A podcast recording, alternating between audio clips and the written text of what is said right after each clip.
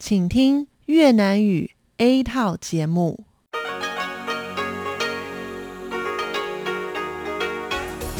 Đây là Đài Phát thanh Quốc tế Đài Loan RTI.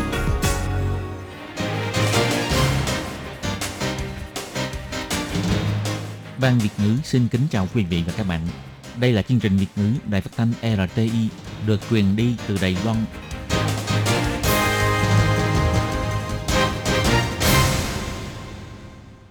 Thúy Anh xin kính chào quý vị và các bạn. Chào mừng các bạn cùng đến với chương trình phát thanh của Ban Việt ngữ, Đài phát thanh quốc tế Đài Loan RTI ngày hôm nay.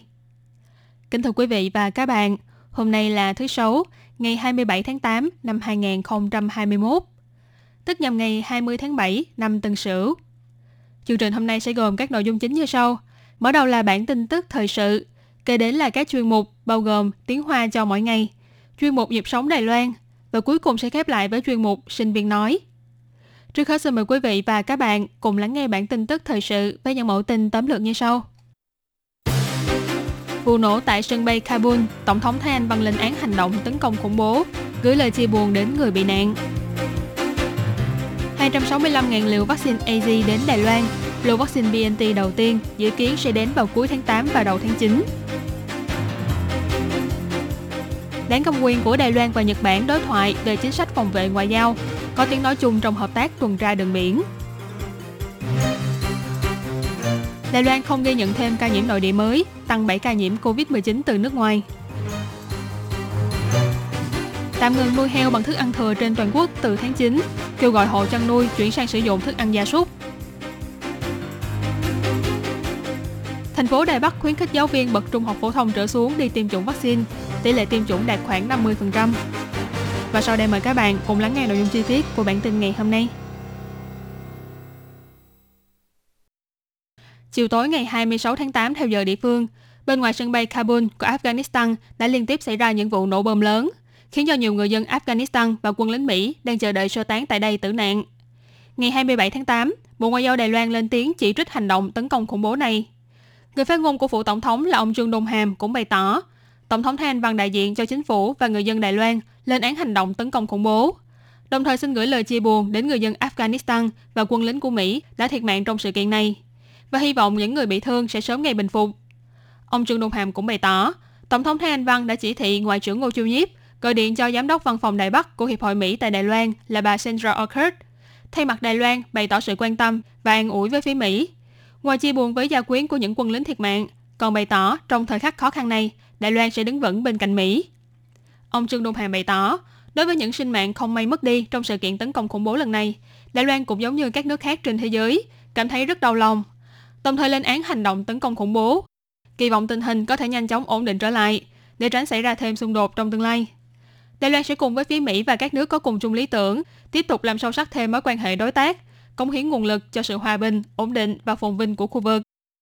Bộ Ngoại giao cũng bày tỏ sẽ tiếp tục hợp tác với các nước có cùng chung lý tưởng, cùng chống lại những hành động tấn công bằng mọi hình thức của chủ nghĩa khủng bố, làm tròn trách nhiệm với quốc tế. Bộ Ngoại giao cũng kêu gọi các bên tại Afghanistan hãy giữ lý trí và hòa bình, tôn trọng an toàn mạng sống và tài sản, tránh để xảy ra thêm xung đột. Bộ Ngoại giao nói, Ngoại trưởng Ngô Chiêu Nhiếp đã gọi điện cho bà Sandra Orchard để thay mặt chính phủ và người dân Đài Loan gửi lời chia buồn đến gia quyến của các quân lính Mỹ tử nạn trong sự kiện này và hy vọng những người bị thương sẽ sớm ngày bình phục. Trong thời khắc khó khăn này, Đài Loan sẽ đứng vững cùng với Mỹ. Theo thông tin từ Trung tâm Chỉ đạo Phòng chống dịch bệnh Trung ương, lô vaccine AZ thứ 6 do Đài Loan đặt mua đã đáp xuống sân bay Đài Loan. Lô hàng này có 265.000 liều vaccine. Tính đến nay, Đài Loan đã nhận được khoảng 11,5 triệu liều vaccine, trong đó bao gồm 6,64 triệu liều vaccine AZ, 4 triệu liều vaccine Moderna và 867.000 liều vaccine Medigen. Người đứng đầu của trung tâm chỉ đạo là ông Trần Thời Trung bày tỏ, 265.000 liều vaccine AZ đã đến sân bay quốc tế Đào Viên vào lúc 11 giờ 37 phút ngày 27 tháng 8. Đợi sau khi hoàn tất các trình tự thủ tục liên quan, sẽ trực tiếp gửi đến trung tâm lưu trữ lạnh được chỉ định rồi tiến hành kiểm nghiệm. Sau đó sẽ cung cấp cho kế hoạch tiêm chủng để triển khai theo danh sách đối tượng đã liệt kê. Một lô hàng vaccine BNT vốn là hàng đặt mua của hãng dược Fosun Thượng Hải, dự kiến xuất hàng vào cuối tháng 8 năm nay. Tuy nhiên, ông Trần Thầy Trung bày tỏ, theo thông tin được biết, do Trung Quốc hủy đơn đặt hàng, nên lô hàng vốn dĩ được bán đi Thổ Nhĩ Kỳ này đã về Tây Đài Loan. Nếu không có thay đổi đặc biệt nào khác, thì có lẽ là vào khoảng cuối tháng 8 đầu tháng 9 sắp tới, là lô hàng này sẽ lần lượt về đến Đài Loan. ước tính có khoảng 1,95 triệu liều vaccine. Về việc lô vaccine BNT mà Đài Loan sắp nhận được trên bao bì có dán nhãn BNT và Fosun Pharma bằng tiếng Trung, ngày 26 tháng 8, ông Trần Thành Trung bày tỏ khi vừa mới biết tin này, ông chỉ dành 3 tiếng để quyết định là sẽ tiếp nhận lô hàng. Trong bài phỏng vấn với đài phát thanh sáng ngày 27 tháng 8, ông Trần Thời Trung cũng nói rõ thêm, trước khi đưa ra quyết định, ông đã liên hệ với Tổng thống Thái Anh Văn và Thủ tướng Tô Trinh Sương. Cả hai người đều có nhìn nhận giống nhau, cho rằng chỉ cần là có ích cho công cuộc phòng chống dịch tại Đài Loan, mọi quyết định đều giao cho cơ quan chỉ huy của Trung tâm chỉ đạo. Đối với ông Trần Thời Trung mà nói, việc quan trọng nhất là lô hàng này có phải được xuất ra từ xưởng sản xuất gốc hay không. Ông Trần Thời Trung cho biết, người sáng lập tập đoàn Hồng Hải, ông Quách Đại Minh, vừa qua đã đi châu Âu để hối thúc việc giao hàng và đã gặp mặt với lãnh đạo của công ty BNT. Vì thế, lô vaccine BNT mà Hồng Hải, TMSC và Từ tới đặt mua sẽ không bị ngăn chặn giữa chừng. Tin chắc rằng hàng sẽ đến vào tháng 9. Theo lịch trình thì tháng sau và tháng sau nữa sẽ lần lượt được nhập về Đài Loan. Ngoài ra hiện tại Đài Loan cũng đang triển khai tiêm chủng vaccine Medigen do Đài Loan sản xuất. Đến nay đã hoàn thành việc kiểm nghiệm cho khoảng 860.000 liều. Ông Trần Thời Trung cho biết, hiện tại mỗi lô vaccine của Medigen cho ra khoảng 250 đến 260.000 liều, sản lượng rất nhỏ, nhưng mỗi lô hàng đều đã qua thí nghiệm trên chuột lan. Sắp tới đây, Medigen cũng sẽ tăng cao sản lượng của mình, đồng thời cũng sẽ yêu cầu nghiêm khắc hơn trong khâu kiểm nghiệm. Ngoài thí nghiệm trên chuột lan, còn phải thực hiện thí nghiệm trên người. Dự kiến sẽ có thể hoàn thành thí nghiệm lâm sàng vào tháng sau. Đợi sau khi Sở Quản lý Thực phẩm và Dược phẩm xác nhận các số liệu liên quan, đến tháng 10 là Medigen sẽ có khả năng sản xuất đại trà thực sự. Ngày 27 tháng 8, hai đảng cầm quyền tại Đài Loan và Nhật Bản là Đảng Dân Tiến và Đảng Dân Chủ Tự Do đã cùng tổ chức hoạt động giao lưu chính sách ngoại giao và phòng vệ. Đại diện của Đảng Dân Tiến là Ủy viên lập pháp La Chí Chính và Thái Thích Ứng. Còn đại diện của Đảng Dân Chủ Tự Do là hai nghệ sĩ Masahisa Sato và Taku Osuka. Truyền thông quan tâm đến vấn đề hợp tác an ninh quân sự giữa Đài Loan và Nhật Bản. Ủy viên Thái Thích Ứng bày tỏ, vấn đề quốc phòng vốn là một trong những trọng tâm của hoạt động lần này và cho biết đã có sự thảo luận quan điểm và trao đổi ý kiến. Tuy nhiên, do là vấn đề nhạy cảm nên không tiện tiết lộ. Ông Thái Thích Ứng cũng cho biết, ông Masahisa Sato đã từng đề cập đến việc Đài Loan, Mỹ và Nhật Bản nên tăng cường giao lưu về tuần tra đường biển. Vì thế trong hội nghị lần này cũng đã tiến hành trao đổi ý kiến về vấn đề này. Ông Thái Thích Ứng nói, Tôi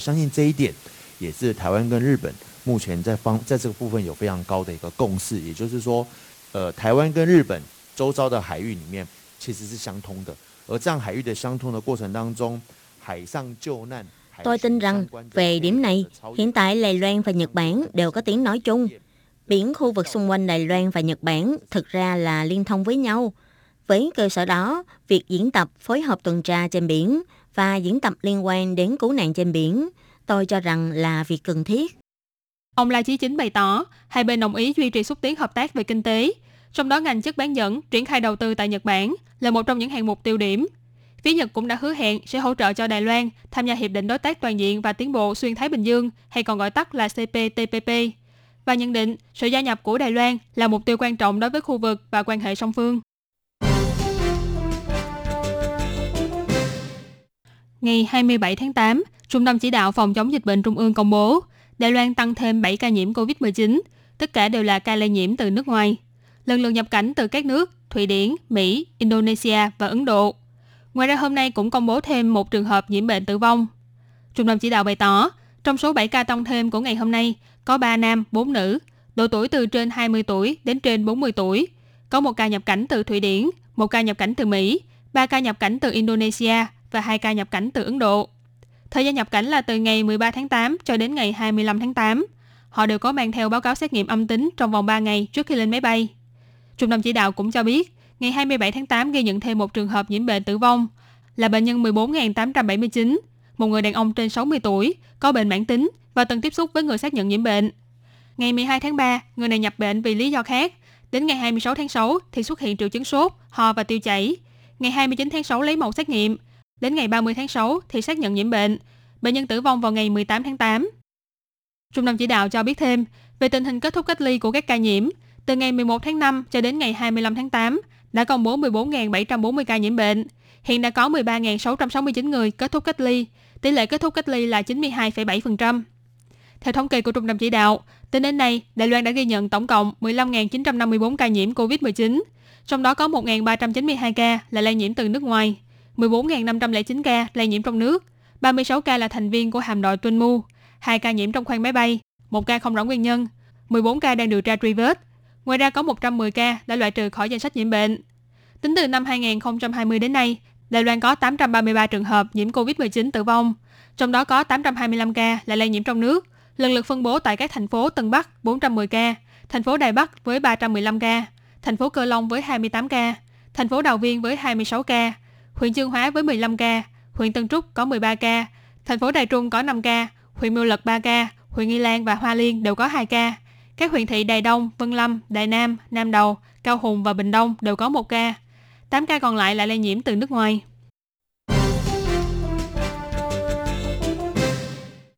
Ngày 27 tháng 8, Trung tâm ứng biến phòng chống dịch tả heo châu Phi đã mở một buổi họp báo đột xuất nhằm nói rõ về biện pháp ngăn chặn sự lan rộng của dịch tả heo châu Phi tại Đài Loan.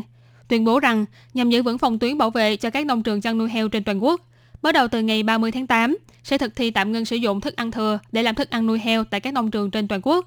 Bên cạnh đó, cũng phụ đạo cho các hộ chăn nuôi chuyển sang sử dụng thức ăn gia súc để nuôi heo và sẽ hỗ trợ giá chênh lệch cho người nông dân. Sáng ngày 27 tháng 8, chủ nhiệm Ủy ban Nông nghiệp, ông Trần Cát Trọng đã bày tỏ, gần đây đã có thảo luận với Hiệp hội chăn nuôi heo và các nông trường có sử dụng thức ăn thừa trong chăn nuôi heo. Sau khi nhận được sự cảm thông từ các phía, đã tuyên bố tạm ngừng sử dụng thức ăn thừa để nuôi heo trong một thời gian, nhằm ngăn chặn sự lây nhiễm từ các chế phẩm thịt có chứa virus dịch tả heo châu Phi nhập lậu vào Đài Loan.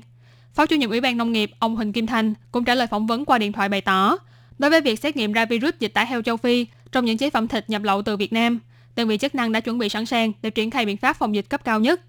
Ông Huỳnh Kim Thành cũng nói, tất cả hộ chăn nuôi heo trên toàn quốc đều sẽ tạm ngừng dùng thức ăn thừa để nuôi heo trong vòng một tháng, nhằm ngăn chặn nguy cơ lây nhiễm từ lỗ hổng phòng dịch do thức ăn thừa mang lại. Bên cạnh đó cũng đã chuẩn bị sẵn cơ chế hỗ trợ chi phí chênh lệch khi yêu cầu người dân chuyển sang sử dụng thức ăn gia súc. Sắp đến ngày khai giảng năm học mới, để thực tiễn công tác phòng dịch cũng như đảm bảo an toàn sức khỏe cho cả giáo viên và học sinh. Trong thời gian vừa qua, các ban ngành của Đài Loan đều đã khuyến khích giáo viên tiêm chủng vaccine ngừa COVID-19. Mặc dù vẫn còn có nhiều người e ngại về tác dụng phụ sau khi tiêm vaccine, nhưng cũng có không ít giáo viên bằng lòng đi tiêm chủng, săn tay áo chờ tới lượt mình, chỉ mong có thể nhanh chóng hoàn thành việc tiêm chủng trước ngày khai giảng. Chính quyền thành phố Đài Bắc vừa qua đã cho lập trạm tiêm chủng ngay tại công viên triển lãm Hoa Viên Sơn để triển khai tiêm vaccine cho các giáo viên đang giảng dạy ở bậc trung học phổ thông trở xuống. Tiếp đó cũng triển khai tiêm cho các giáo viên mới, giáo viên dạy thay, giáo viên thực tập và giáo viên giáo dục đặc biệt. Hy vọng có thể nhanh chóng đẩy tỷ lệ tiêm chủng lên 70%. Tuy nhiên trong hai ngày triển khai đầu tiên, chỉ có khoảng 50% người đến tiêm chủng. Một giáo viên cho biết, muốn nhanh chóng giải quyết việc tiêm vaccine này, nhanh chóng bảo vệ bản thân và cũng là bảo vệ cho học sinh. Một giáo viên khác thì bày tỏ, thêm một người tiêm vaccine tức là thêm một người miễn dịch trong cộng đồng, cho nên cũng đã chờ đợi mũi tiêm này rất lâu rồi. Tuy đã tiêm vaccine, nhưng lá chắn bảo hộ từ vaccine thì sẽ không xuất hiện ngay lập tức. Từ đây cho đến ngày khai giảng còn chưa đến 2 tuần, các giáo viên còn phải thực hiện xét nghiệm nhanh, có kết quả âm tính rồi mới có thể vào trường dạy học. Bộ Giáo dục cũng đã cho duyệt khoản hỗ trợ kinh phí xét nghiệm nhanh cho các giáo viên, giúp giảm bớt gánh nặng kinh tế cho những người lái đò trước thềm khai giảng. Chỉ mong rằng sau khi khai giảng, sức khỏe của các em học sinh sẽ được bảo vệ an toàn và ngăn chặn được dịch viêm phổi COVID-19 lây lan trong nhà trường.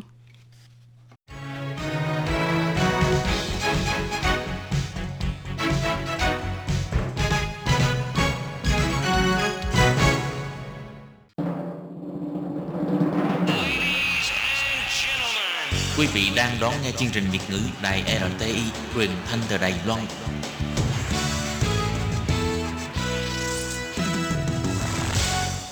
Hello, tôi Kim xin kính chào các bạn. Các bạn thân mến, tiếp theo bản tin ngày hôm nay, tôi Kim xin mời các bạn cùng theo dõi thông tin. Tín ngưỡng vô tội, chủ nghĩa ăn chay được luật pháp bảo vệ như bảo vệ tôn giáo. Và sau đây tôi Kim xin mời các bạn cùng đón nghe nội dung chi tiết của bản tin ngày hôm nay nhé.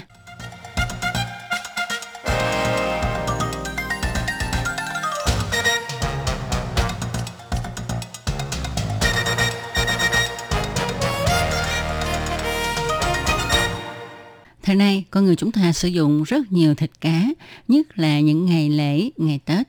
Tuy nhiên, hiện nay phong trào ăn chay cũng đang nổi lên rầm rộ. Và đầu năm 2020, Tòa án Anh Quốc sau khi xử lý một vụ kiện cáo có liên quan đến người theo chủ nghĩa ăn chay đã cho biết, chủ nghĩa ăn chay phải được xem như là một tín ngưỡng tôn giáo, cần được luật pháp bảo vệ. Vậy tại sao quan tòa lại phán quyết như vậy? Và phán quyết này có tạo nên ảnh hưởng gì hay không? Số người ăn chay trên toàn cầu ngày càng gia tăng. Theo báo cáo của The Economist, 5 năm qua, số người ăn chay trên toàn cầu tăng 550%, và hình dung năm 2019 là năm của người ăn thuần chay. Vì vậy, chúng ta không lấy làm lạ khi chủ nhà hàng thức ăn nhanh lớn nhất thế giới McDonald's cũng đã cho ra hamburger chay với mong muốn chiếm một vị trí trên thị trường thực phẩm chay. Tuy nhiên, theo thói quen ăn uống và quan niệm khác nhau, trong cuộc sống, người ăn chay cũng khó lòng xảy ra xung đột phải ra tòa. Ông Tronty, 55 tuổi, người nước Anh, ông là người theo chủ nghĩa ăn chay, cũng đã gặp trường hợp như vậy. Ông tronti không phải là người ăn chay thông thường, mà ông dung hòa quan niệm ăn chay vào trong cuộc sống của mình, đồng thời nâng cấp nó lên đến mức độ tôn giáo. Ông từ chối không mặc áo da, giày da. Ông không chạy xe vì sợ cắn chết côn trùng, nên ông chọn cách đi bộ. Luôn cả dầu gội đầu, ông cũng chọn loại không có thành phần nào của động vật và nó không qua thí nghiệm trên động vật. Do đó, ông được gọi là người theo chủ nghĩa ăn chay đạo đức. Ông Johnny vốn làm việc tại một tổ chức phúc lợi động vật gọi là Liên minh vận động chống tàn sát động vật. Nhưng ông lại phát hiện tổ chức này lấy tiền hưu trí của nhân viên đầu tư vào công ty thực nghiệm động vật. Ông đã mang sự việc nói cho các đồng nghiệp biết và như vậy ông bị công ty sa thải. Vậy là ông đâm đơn kiện liên minh này vào năm 2018. Ông chủ trương chủ nghĩa ăn chay là tín ngưỡng, cần được sự bảo vệ của pháp luật và công ty của ông không thể sa thải ông vì lý do tín ngưỡng. Đầu năm 2020, quan tòa Robin Polis đã đưa ra phán quyết quan trọng cho rằng chủ nghĩa ăn chay đạo đức phù hợp hạng mục triết học và tín ngưỡng trong giới định luật bình đẳng năm 2010 cần nhận được sự bảo vệ của pháp luật giống như tôn giáo, độ tuổi, chủng tộc và giới tính. Không nên kỳ thị. Chẳng những vậy, trong một xã hội dân chủ thì chủ nghĩa ăn chay đạo đức không chỉ được coi trọng mà còn đáng được tôn kính. Phán quyết của vị quan tòa này khiến cho ông Trudy và đoàn thể liên quan vô cùng hài lòng, đồng thời nhận được lời tán dương của giới học thuật. Nhiều học giả cho rằng ăn chay không thể được tranh luận vì nó là một loại triết học. Có học giả thì cho biết chủ nghĩa ăn chay xuất phát từ việc bảo vệ động vật và bảo vệ môi trường. Việc này cũng đủ để tạo thành một loại tín ngưỡng. Luật sư biện hộ cho ông Trudy cho biết khi được đài BBC phỏng vấn, phán quyết này của quan tòa mang ý nghĩa vô cùng quan trọng.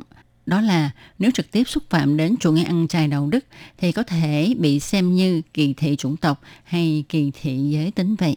Và từ nay, chủ nghĩa ăn chay đạo đức đã nhận được sự bảo vệ và sự khẳng định của luật pháp. Như vậy thì người theo chủ nghĩa ăn chay đạo đức có thể mạnh dạn thể hiện tín ngưỡng của mình mà không sợ bị người khác kỳ thị. Các bạn thân mến, các bạn vừa đón nghe mẫu tin tín ngưỡng vô tội, chủ nghĩa ăn chay được luật pháp bảo vệ như bảo vệ tôn giáo. Do Tố Kim thực hiện, Tố Kim xin chân thành cảm ơn sự chú ý theo dõi của các bạn. Thân chào tạm biệt các bạn. Bye bye.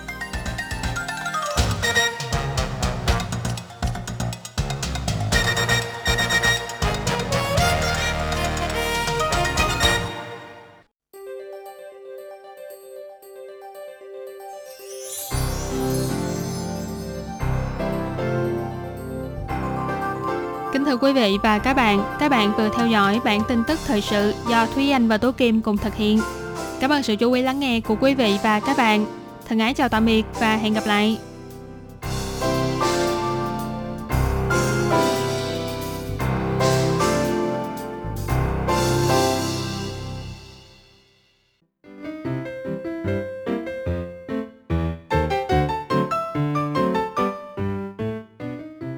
Quý vị và các bạn thính giả thân mến, chương trình phát thanh tiếng Việt của Đài Phát thanh Quốc tế Đài Loan RTI được truyền thanh 3 buổi tại Việt Nam, mỗi buổi phát 1 tiếng đồng hồ. Buổi phát chính vào lúc 6 giờ đến 7 giờ tối hàng ngày giờ Việt Nam qua tần số SW 9425 kHz với sóng dài 31 m. Buổi phát lại lần thứ nhất vào hôm sau 9 giờ tới 10 giờ tối qua tần số SW 9625 kHz với sóng dài 31 mét bị phát lại lần hai vào sáng hôm sau lúc 6 giờ tới 7 giờ qua tần số SW 9745 kHz với sóng dài 25 m. Ngoài ra tại Đài Loan, ở khu vực Giang Nghĩa, Vân Lâm và Đài Nam có thể đón nghe chương trình của Ban Việt ngữ qua tần số AM 1422 kHz vào lúc 8 giờ tới 9 giờ tối mỗi thứ ba hàng tuần và chương trình sẽ được phát lại vào hôm sau lúc 9 giờ tới 10 giờ sáng. Sau đây xin mời quý vị và các bạn tiếp tục đón nghe nội dung chương trình hôm nay.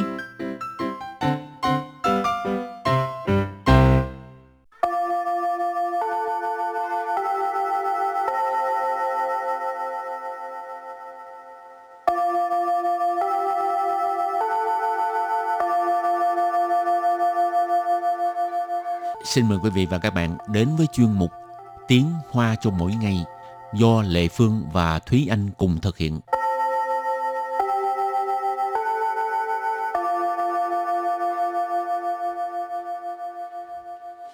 Thúy Anh và Lệ Phương xin kính chào quý vị và các bạn. Chào mừng các bạn cùng đến với chuyên mục Tiếng Hoa chào mỗi ngày ngày hôm nay. Hôm nay lại tiếp tục học bài thành ngữ Trung Hoa. Ừ. Hôm nay mình sẽ học ba câu thành ngữ gì đây? Ba câu thành ngữ ờ, nói về sự giúp đỡ lẫn nhau hoặc là sự ờ, hãm hại lẫn nhau. Ủa? quan tâm chăm sóc lẫn nhau hả? Ừ, có quan tâm chăm sóc nhưng mà cũng có một câu là nói về sự hãm hại. Ghê quá vậy. Rồi thì bây giờ mình à, làm quen với ba câu thành ngữ của ngày hôm nay nhé. Xuế trung sùng thản Xu hàn quân noạn Lô chỉnh xa sử Bây giờ thì xin giải thích từng câu nha. Câu đầu tiên đó là 雪中送炭，雪中送炭， xuệ trung sông than. Xuệ trung sông than có nghĩa là à, đưa than trong cái à, lúc mà tuyết đang rơi ha. Xuệ là tuyết, trung là bên trong, sông là gửi, tặng, đưa, than là than. Xuệ trung sông than có nghĩa là trong lúc tuyết đang rơi mình mang than đến cho người ta để mà sưởi ấm. Thì ý chỉ là cái sự giúp đỡ tương trợ lẫn nhau trong lúc khó khăn. Ừ. cái sự giúp đỡ này mới quý ha. Ừ, rất là quý giá. Thành ra là người ta thường hay nói là uh, khi mà người ta cảm kích một cái sự giúp đỡ người ta nói là chân là sự xuệ trong sông thành ừ. rồi tiếp tục là thành ngữ. Xu hàn quân noạn Xu hàn quân noạn suy hạn quân noạn. Suy hạn quân noạn. Câu thành ngữ này có nghĩa là ờ, quan tâm, hỏi thăm. Suy hạn có nghĩa là là là là hà cái hơi nóng ra để cho cái người à, mà bị lạnh á cảm thấy à, ấm áp. Còn quân noạn tức là chỉ ờ, tức là chỉ uh, quân hạn quân noạn hỏi hỏi lạnh hỏi ấm mà tức là cái ý là là là là hỏi thăm quan tâm đó. Ừ. Hỏi suy người ta có ấm hay chưa. Ừ, suy hạn quân noạn. Rồi cái thành ngữ cuối cùng đó là Lô chỉnh xa sử Lô chỉnh xa sử Lô chỉnh xa sử Lô chỉnh xa sử Cái câu này chính là cái câu mà nói là hãm hại người ta đây. Nếu như mà dịch ra Hán Việt ấy, thì mình gọi là lạc tỉnh hạ thạch. Có nghĩa là à, khi mà người ta rơi xuống giếng rồi mà mình còn ném cái cục đá xuống giếng nữa để mà người ta à, bị thương thêm nữa. Lùa chuyện là rớt xuống giếng ha, té xuống giếng. Xa sử là à, ném xuống cái à, hòn đá. Ý là dùng để chỉ là thấy người gặp nạn mình còn thừa cơ hãm hại. À, trong tiếng Việt mình có một câu tên là dậu đổ bìm leo. hãm hại người khác Ừ. thừa cơ người ta đang nguy nguy cấp đang khó khăn để mà đạp thêm một chân nữa hãm hại người ta ác gì mà ác dữ hả? ừ. thành ra cái câu này là một cái câu ở cái trạng thái là hoàn toàn ngược lại so với cái câu đầu tiên xuệ trong sông thành Ừ. Rồi thì ờ, sau khi đã hiểu được những cái ờ, câu thành ngữ này thì bây giờ mình đặt câu nhé.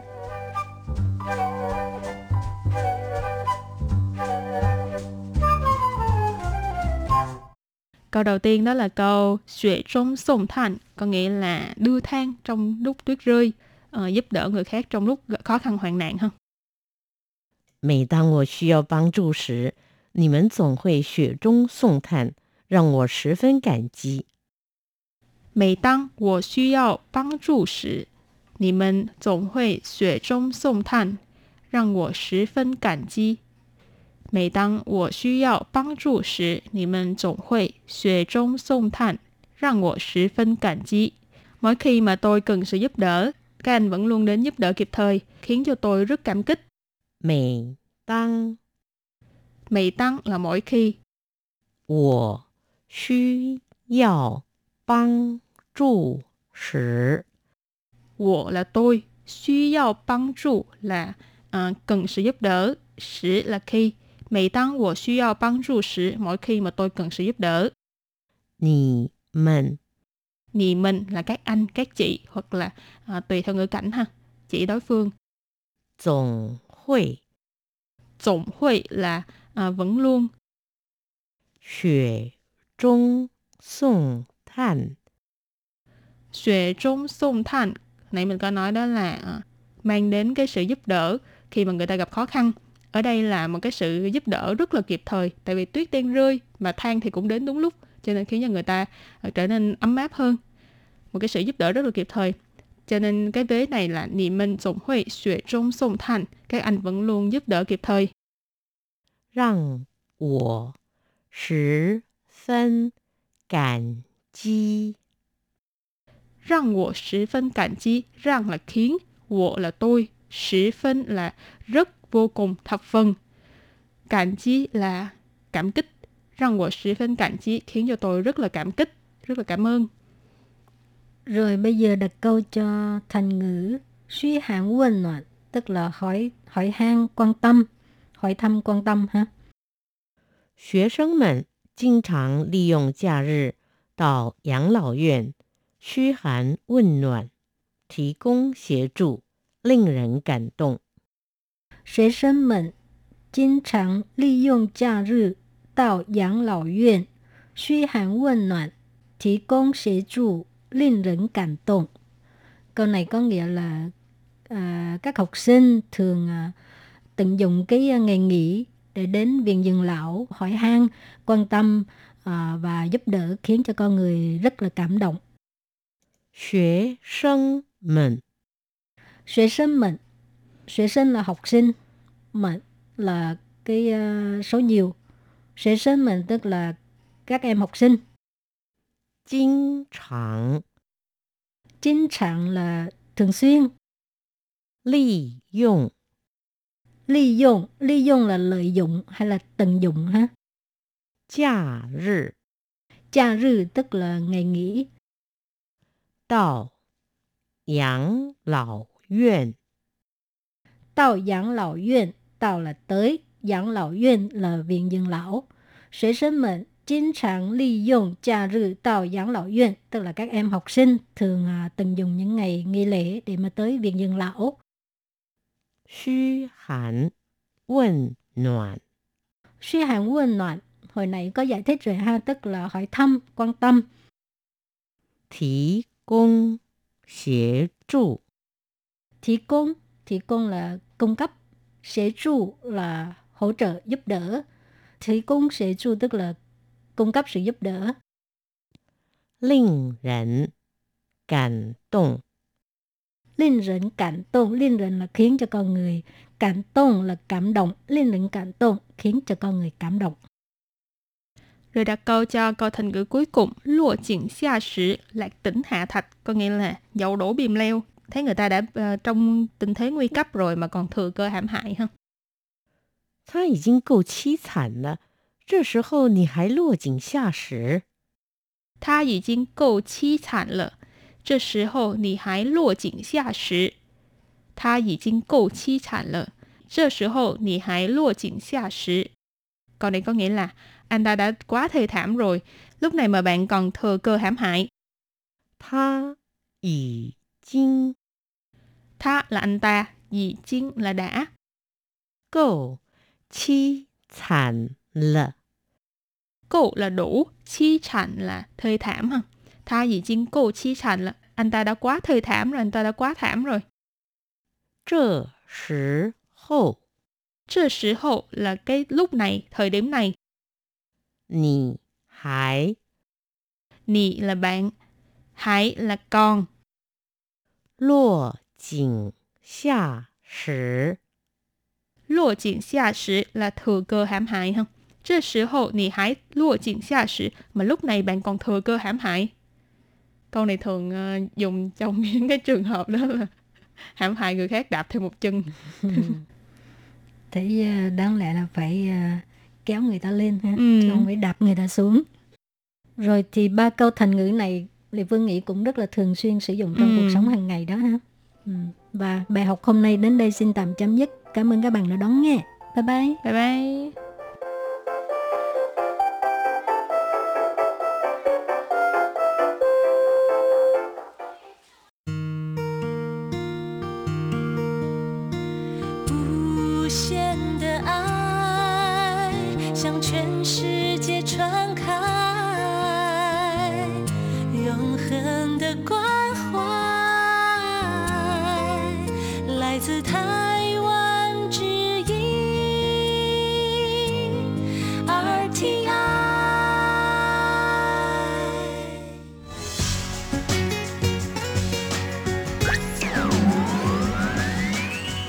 Vị đang đón nghe chương trình Việt ngữ Đài RTI truyền thanh từ Đài Loan.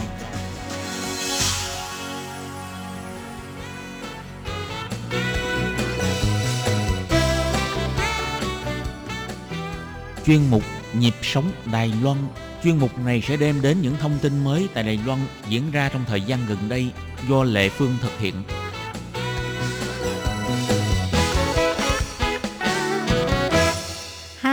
Xin chào mọi người, mình là Lê Phương.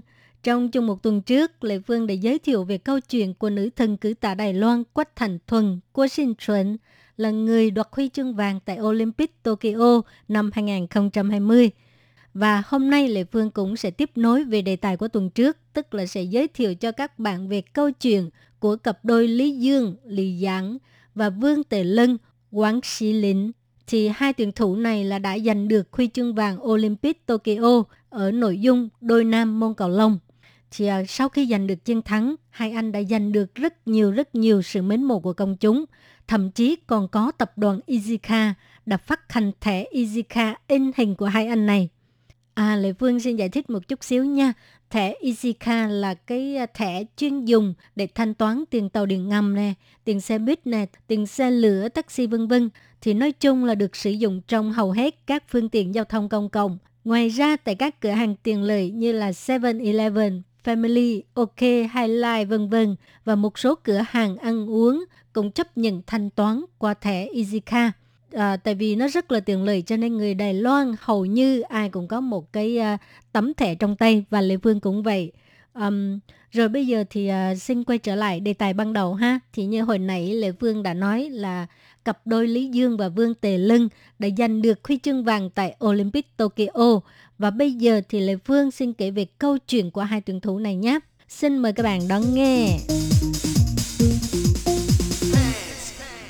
Lý Dương rời khỏi đồng đội và đội bóng của mình, chọn một người bạn thi đấu mới đó là Quán Sĩ Lín, Vương Tề Lân, thì mọi người đều nghĩ họ chắc chắn sẽ thua trận.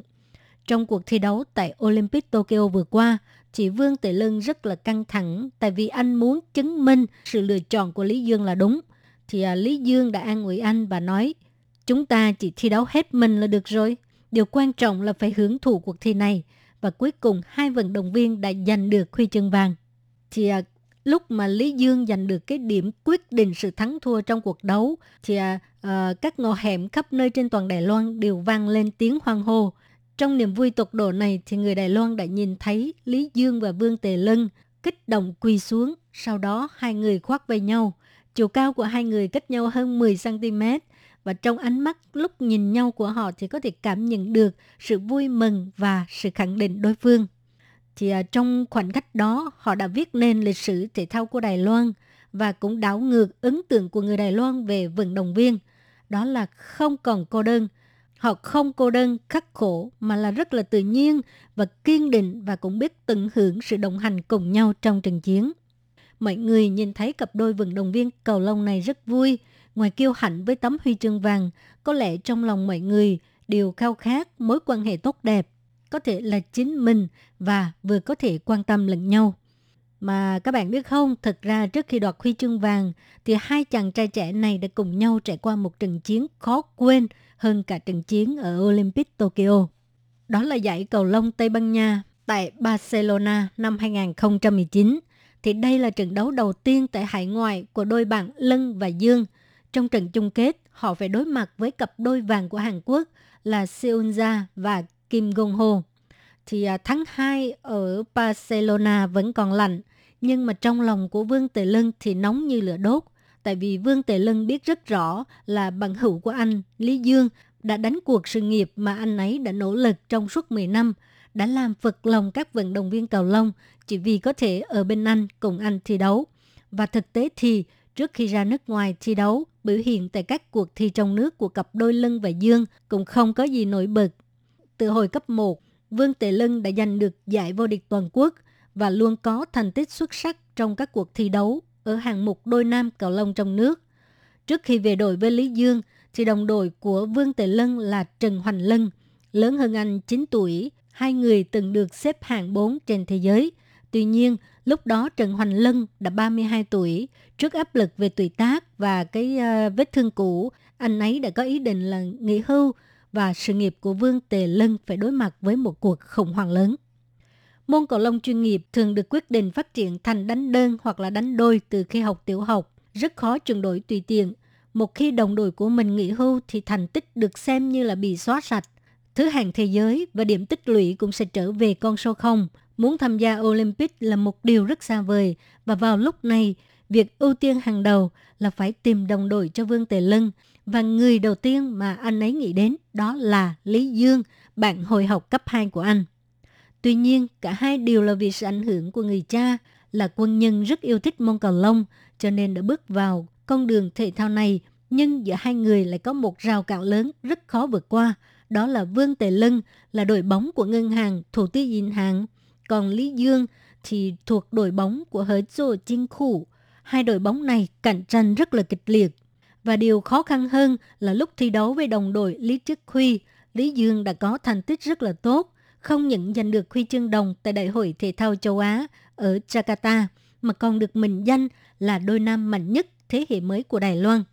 Nếu Lý Dương rời khỏi đồng đội của mình để về với Vương Tề Lân, thì không những có lỗi với nơi đã từng bồi dưỡng anh từ một người không có tên tuổi trở thành ngôi sao của ngày mai, và người bạn Lý Triết Huy sẽ phải đối mặt với cảnh không có người cùng thi đấu và số điểm tích lũy trong các trận đấu sẽ toàn bộ trở về con số không. Lý Tường rơi vào tình thế khó xử, anh không muốn làm tổn thương người khác, nhưng trong lòng anh lại có một suy nghĩ. So với Lý Trích Huy, anh và Vương Tệ Lân ngoài rất ăn ý với nhau, lý tưởng, mục tiêu và lối chơi cũng rất hợp nhau và anh tin rằng sau này hai người sẽ làm nên chuyện trong các cuộc thi quốc tế. Hơn nữa, bây giờ anh sắp 24 tuổi rồi, muốn hướng đến Olympic thì chỉ còn trong vòng mấy năm nay nữa thôi, nên quyết định thế nào đây? Nếu kết quả không tốt hơn, ít nhất trong 5 năm tôi sẽ không hối hận. Sau nhiều lần đắn đo suy nghĩ, Lý Dương quyết định nghe theo tiếng nói từ đáy lòng, rời khỏi đội bóng ở Dô Chinh Khu đến với đội bóng ngân hàng Thủ Ti để kề vai sát cánh với Vương Tề Lân. Sau khi thông tin này được tung ra, gây chấn động giới cầu lông vốn luôn chú trọng lòng trung thành, mọi người đều bàn tán xôn xao, mọi người đều nói, tụi nó sẽ không thành công đâu. Như là một sự trêu đùa của số phận, trận đấu đầu tiên trong nước, đối thủ của cặp đôi Lân và Dương lại là đồng đội cũ của anh Dương, anh Lý Triết Huy. Hai người đều mang tâm trạng hỗn loạn cho nên không thể tập trung vào thi đấu. Cuối cùng thì hai người đã thua trận và những lời chế giễu mỉa mai Lý Dương đổi đồng đội thi đấu càng nhiều hơn. Chỉ cần thành công, người đời sẽ không nói gì nữa, bạn phải đấu vợt cho đến khi họ câm miệng. Trước sự thất vọng của đàn em, huấn luyện viên Trần Hoành Lân nghiêm nghị nhắc nhở. Mục tiêu cuối cùng của hai em là thi đấu quốc tế. Đừng để cho cuộc thi đấu trong nước ảnh hưởng đến sự biểu hiện và tinh thần của mình. Xét cho cùng, Đạch từng là một vận động viên xuất sắc, từng tham gia Olympic cho nên huấn luyện viên Lân hiểu rõ hơn ai hết về sự thực tế của cuộc thi thể thao. Ông còn nhớ như in, mỗi khi ra nước ngoài thi đấu, Đài Loan đều bị phân biệt đối xử và bị nhìn bằng ánh mắt lạnh lùng. Ngay cả mượn sân để tập luyện cũng phải nhìn sắc mặt của trọng tài. Họ sẽ ưu tiên cho những nước có biểu hiện tốt hơn. Ông Lân cho hay, vì bị hạn chế tuổi tác và chấn thương cho nên ông không thể tiếp tục thi đấu. Nhưng ông muốn Lân và Dương phải mạnh mẽ, phải cố gắng để cho thế giới nhìn mình bằng một cặp mắt khác. Đến Tây Ban Nha thi đấu, Vương Tệ Lân lại bắt đầu hồi hộp, lo lắng. Nhưng Lý Dương đã thể hiện tính cách chững chạc của anh. Anh nói với Lân rằng, không sao đâu, thì mình cứ thi đấu hết mình. Và điều quan trọng là phải hưởng thụ nha. Cuối cùng thì hai người đã thành công đánh bại cặp đôi vàng của Hàn Quốc, giành chức vô địch trong giải cầu lông Tây Ban Nha Master tại Barcelona năm 2019. Sau đó cũng trong một năm giành chức vô địch trong ba cuộc thi đấu quốc tế. Vương Tệ Lân cho hay, bây giờ nhớ lại, niềm vui mang lại cho anh lúc thi đấu ở Tây Ban Nha còn nhiều hơn cả Olympic Tokyo. Tại vì tôi muốn chứng minh sự lựa chọn của Dương là đúng. Nhớ lại những ngày tháng Lý Dương bị chê trách khi về cùng đội với anh, trong mắt anh vẫn còn thấy nỗi thương xót. Lý Dương là một người trầm tĩnh và hướng nội, anh đã sớm quen với việc sử dụng kỷ luật sắt thép để ổn định cuộc sống của mình. Huấn luyện viên Trần Hoành Lân thổ lộ, bất kể là sáng sớm thức dậy, ăn cơm, luyện tập hay ngủ, Lý Dương điều chỉnh sẵn đồng hồ báo thức, mọi thứ đều phải diễn ra theo kế hoạch. Và mỗi phút đều được tính toán như vậy là đến từ sự huấn luyện của người cha phục vụ trong quân đội của anh. Lý Dương nhớ lại, lúc học cấp 2, cha anh dặn anh phải viết bài tập cho xong vào lúc 3 giờ chiều, nhưng anh nhìn nhầm thời gian cho nên trễ 5 phút mới viết xong và rốt cuộc là anh đã bị một trận đòn. Tuy cha anh cho anh học lớp thể thao lúc tiểu học, nhưng thành tích của anh lúc nào cũng chỉ ở mức bình thường, do đó cha anh đã bảo anh tìm một chuyên môn có thể nuôi sống bản thân mình. Cuối cùng thì anh chọn học khoa quản trị kinh doanh ở trường Đại học Thương mại Đài Bắc. Trong giới thể dục thể thao thì cái sự lựa chọn này cũng có nghĩa là từ bỏ con đường trở thành tuyển thủ quốc gia. Tuy vậy, ông Trịnh Vĩnh Thành, huấn luyện viên lớp thể thao trường cấp 3 Cơ Long của Lý Dương vẫn không ngừng khích lệ anh, bảo anh đừng có bỏ cuộc, có tham gia thì mới có cơ hội. Cuối cùng khi lên đại học, Lý Dương đã được chọn vào nhóm chuyên nghiệp và có cơ hội được thi đấu tại Hà Lan. Nhưng đôi nam ra nước ngoài thi đấu là phải tốn ít nhất 300.000 đầy tệ.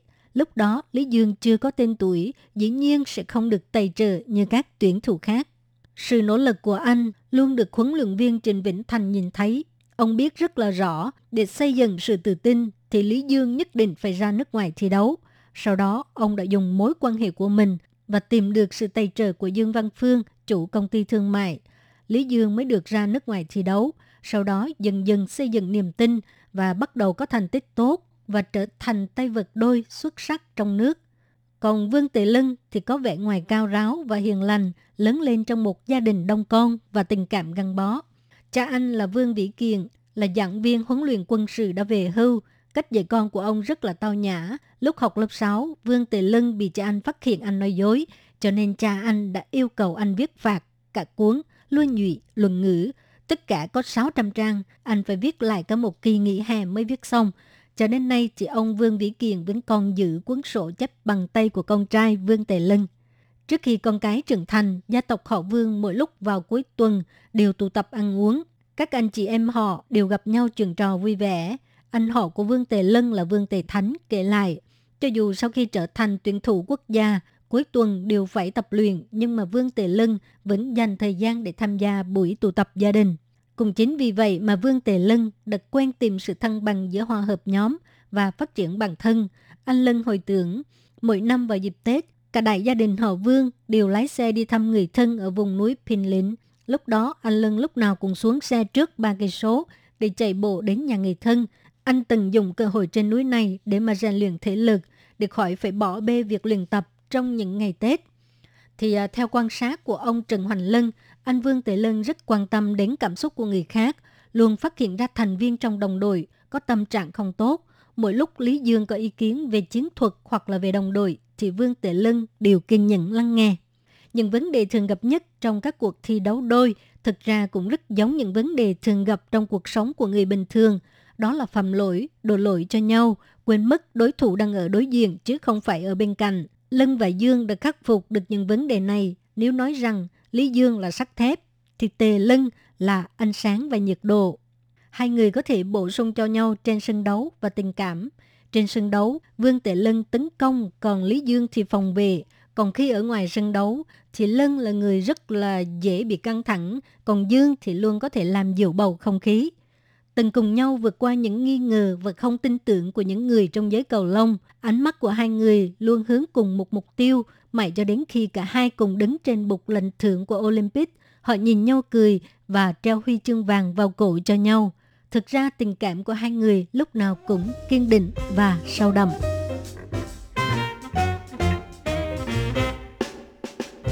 Các bạn thân mến, thì vừa rồi là câu chuyện của hai vận động viên Lý Dương và Vương Tề Lân. Họ đã giành được huy chương vàng trong cuộc thi Olympic Tokyo vừa qua. Và chương mục đến đây cũng xin tạm chấm dứt. Cảm ơn các bạn đã đón nghe. Lê Phương xin hẹn gặp lại các bạn vào tuần sau cũng trong giờ này. Bye bye!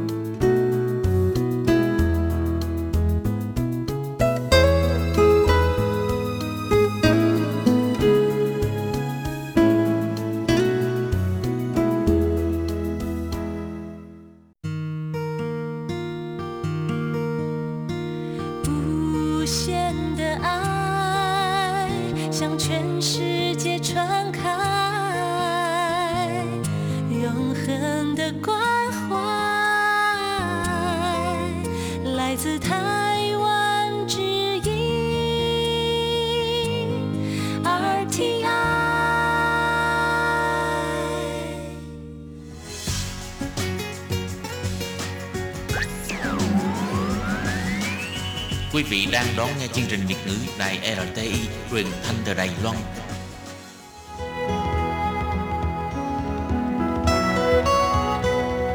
Chào mừng quý vị đến với chương trình Sinh viên nói do Minh Thông thực hiện. Chương trình này sẽ giới thiệu tất tần tật về những thông tin có liên quan tới cuộc sống, học tập và công việc của du học sinh nước ngoài tại Đài Loan.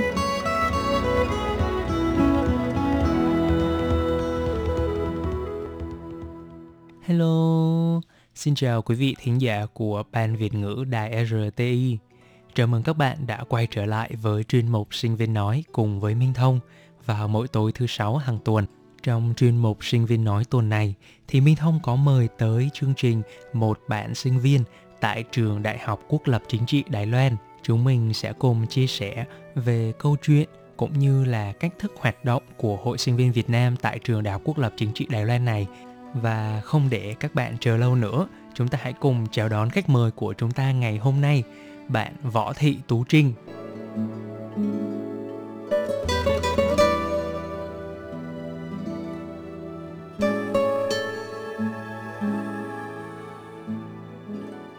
Hello, xin chào Tú Trinh. Bạn có thể giới thiệu một chút về bản thân của mình cho quý thính giả của chuyên mục sinh viên nói được không? Hi, xin chào tất cả mọi người. Mình tên là Tú Trinh, mình đến từ Cần Thơ, vùng đất Tây Đô, phù sa, màu mỡ của đồng bằng sông Cửu Long. Hiện tại mình là sinh viên năm tư của trường Đại học Quốc lập Chính trị, chuyên ngành tiếng Nhật.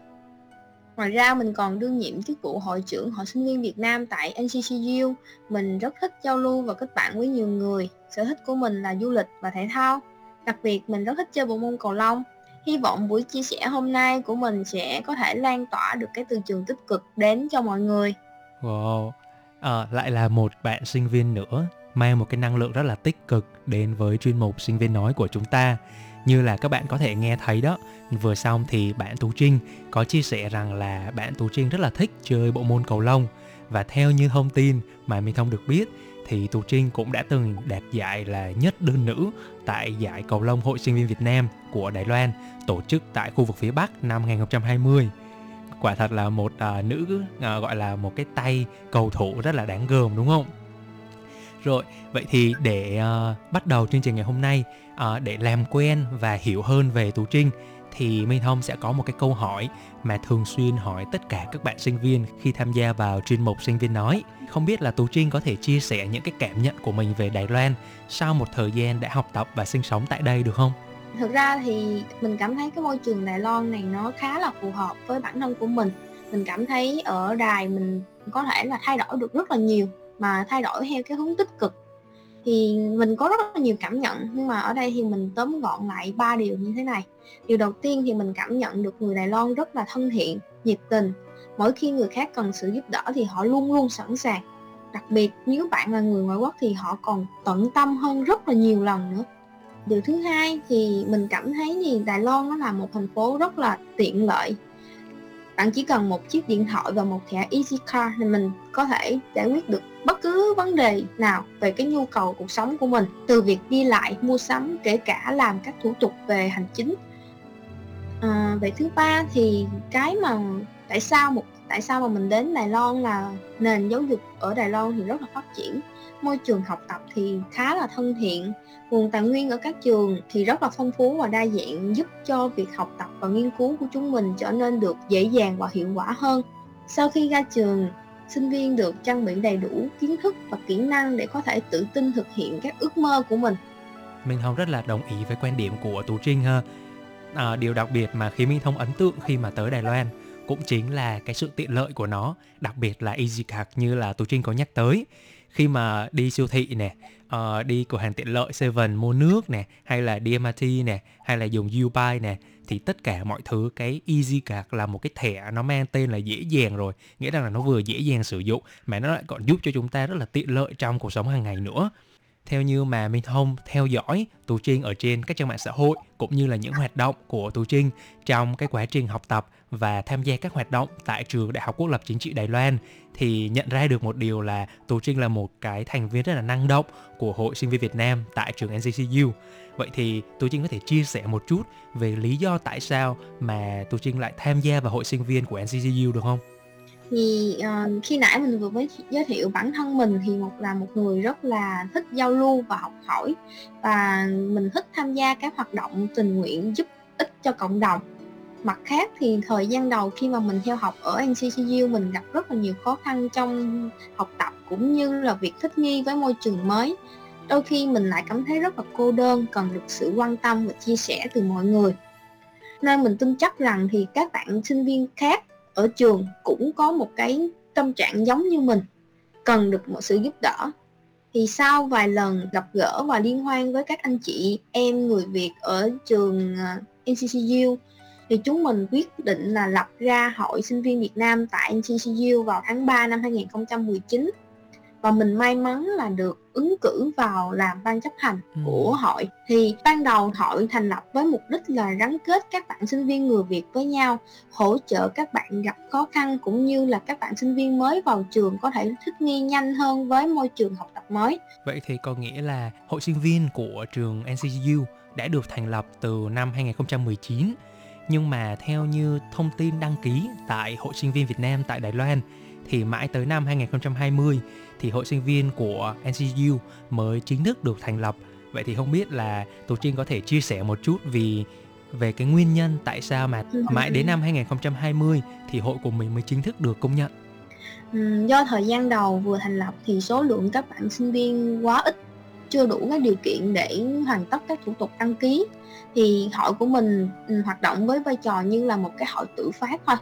Ờ. thì sau khi hơn một năm hoạt động thì vai trò của hội sinh viên Việt Nam ở trường thì nó dần dần được mọi người công nhận và số lượng của các anh chị em tham gia thì nó sẽ tăng dần lên. Và mỗi cái hoạt động thì nó đều có một cái năng lượng truyền cho mọi người. Vì thế là mọi người rất là muốn enjoy và muốn duy trì phát triển cái hội này lên thì cho đến năm 2020 thì hội của mình mới đầy đủ tất cả các thủ tục cũng như là các điều kiện để thành lập chính thức và trở thành thành viên mới của Hội Sinh viên Việt Nam tại Taiwan. Ừm, có nghĩa là mới ban đầu thì hội thành lập chỉ với một mục đích là gắn kết các anh chị em sinh viên Việt Nam tại trường Đại học Chính trị Đài Loan thôi. Sau đó thì Ừ. hội dần lớn mạnh lên và chúng mình đã đủ những cái điều kiện, sau đó thì mới được tham dự và được là một thành viên chính thức của Hội sinh viên Việt Nam tại Đài Loan đúng không? Ừ.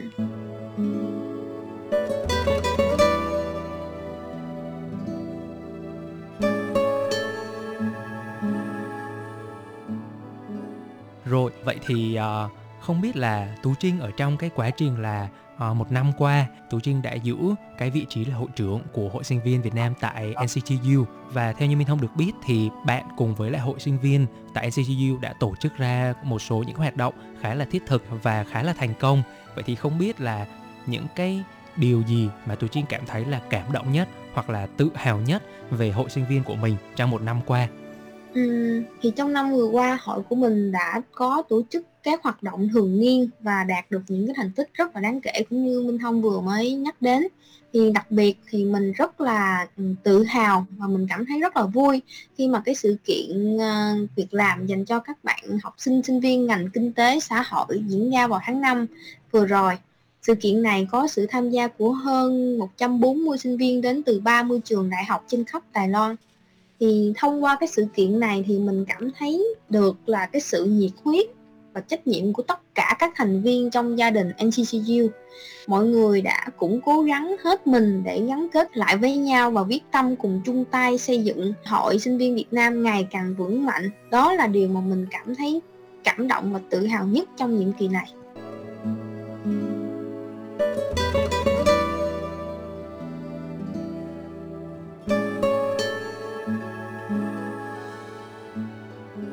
Sau những thành công của những cái chương trình mà hội sinh viên Việt Nam tại NCU đã tổ chức thì không biết là Tú Trinh cảm nhận như thế nào về hội sinh viên Việt Nam của NCCU có giống như là một gia đình hay là không? Ừ, thực ra thì nếu mà nói giống thì nó cũng là giống mà khác thì nó cũng là khác. Là đầu tiên thì mình nói về cái khác nhau trước. Vì khác nhau là ở đây là thành viên này có gia đình này có rất là nhiều người đến từ tất cả các ờ, nơi ở Việt Nam thì tính cách của mọi người cũng đều khác nhau, nên là vì thế cái sự hòa đồng của mọi người thì nó cần phải mạnh mẽ hơn nữa, là cần rất là khó khăn hơn nữa. Thì cái điểm giống nhau là gì? Cái gia đình NCCU này, nam này thì muốn đem đến cái hơi ấm cho tất cả mọi người, cũng như là tạo được động lực ừ, trong những cái lúc mà mọi người sống xa nhà như thế thì cần được cái sự chở che cái sự đùm bọc thì hội sinh viên Việt Nam là cái nơi tốt nhất để mọi người có thể ờ, thỏa mãn được cái mong muốn của mình. Ừ, hy vọng rằng là gia đình hội sinh viên tại NCGU sẽ mãi là giữ được cái lửa hơi ấm và coi nhau như là một gia đình để cùng nhau phát triển cái hội sinh viên uh, càng ngày càng vững mạnh hơn nữa. Không biết là sắp tới uh, trong năm 2021 2022 thì hội sinh viên Việt Nam tại NCGU có định hướng như thế nào và có những cái dự định có những cái hoạt động nào mới cho năm học mới này? Không biết là tù trinh có thể bật mí một chút xíu cho chuyên mục sinh viên nói được không? Ừ, thì sắp tới mình cùng mọi người sẽ tiếp tục duy trì sự gắn kết giữa các thành viên trong hội và cố gắng tổ chức thêm nhiều các hoạt động mang tính chất học về học thuật và quảng bá văn hóa của Việt Nam nhằm giúp cho các bạn sinh viên có nhiều cái cơ hội việc làm, rèn luyện các kỹ năng mềm, tích lũy kinh nghiệm và tự tin hơn trong tương lai. Thì cái hoạt động việc làm thì mình mong muốn là nhiệm kỳ sau thì mọi người sẽ mở rộng cái quy mô hơn và có được nhiều các bạn sinh viên đến tham dự hơn. Hy vọng rằng là những chương trình sắp tới của hội sinh viên tại trường NCCU sẽ được ờ, nhiều những cái bạn du học sinh đón nhận, tham gia cũng như là hội sinh viên sẽ ngày càng phát triển hơn nữa.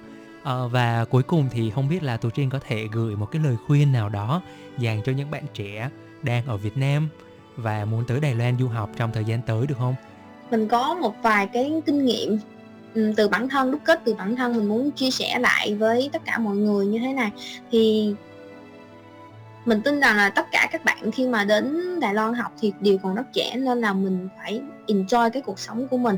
Và mình làm cái gì thì cũng làm hết mình làm hết sức và uh, làm điều mình thích thích điều mình làm. Đó là mình cảm thấy là cái cuộc sống này nó rất là tuyệt vời. Ừ, thì Minh Hồng cũng rất là đồng ý với cái quan điểm của Thu Trinh vừa nói đó chính là làm điều mình thích và thích điều mình làm bởi vì chỉ khi chúng ta làm những cái điều mà chúng ta thích thì chúng ta mới có thể cố gắng hết sức vì nó và chúng ta sau khi mà chúng ta quay đầu lại hoặc rằng là những lúc mà chúng ta cảm thấy mệt mỏi thì chính cái điều mà làm chúng ta thích chúng ta bắt đầu vì cái điều mà chúng ta thích đó đó chính là cái động lực để khiến chúng ta cố gắng hơn chúng ta hoàn thiện những cái điều mà chúng ta đang muốn làm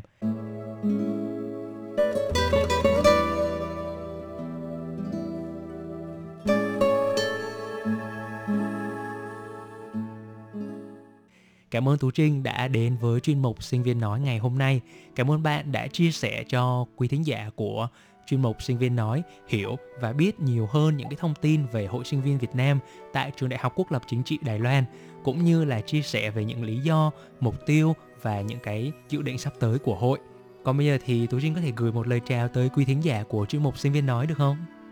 Rất là cảm ơn Minh Thông đã gửi lời mời đến ờ, mình để cho mình có cơ hội được uh, chia sẻ những cái kinh nghiệm cũng như là có cơ hội để giới thiệu về hội sinh viên Việt Nam tại trường quốc học chính trị để uh, cho các um, anh chị em cộng đồng người Việt ở trên toàn Đài Loan biết thêm về hội của mình và hy vọng mọi người có thể theo dõi các hoạt động của hội trên uh, fanpage của hội để nắm được những cái thông tin và để bắt nắm bắt được những cái cơ hội việc làm cho mình nhé.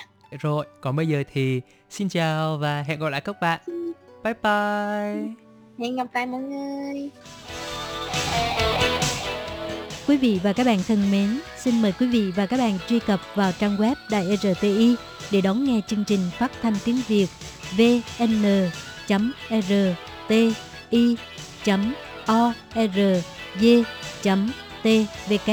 và cũng có thể truy cập FB fanpage của Ban Việt ngữ RTI tiếng Việt.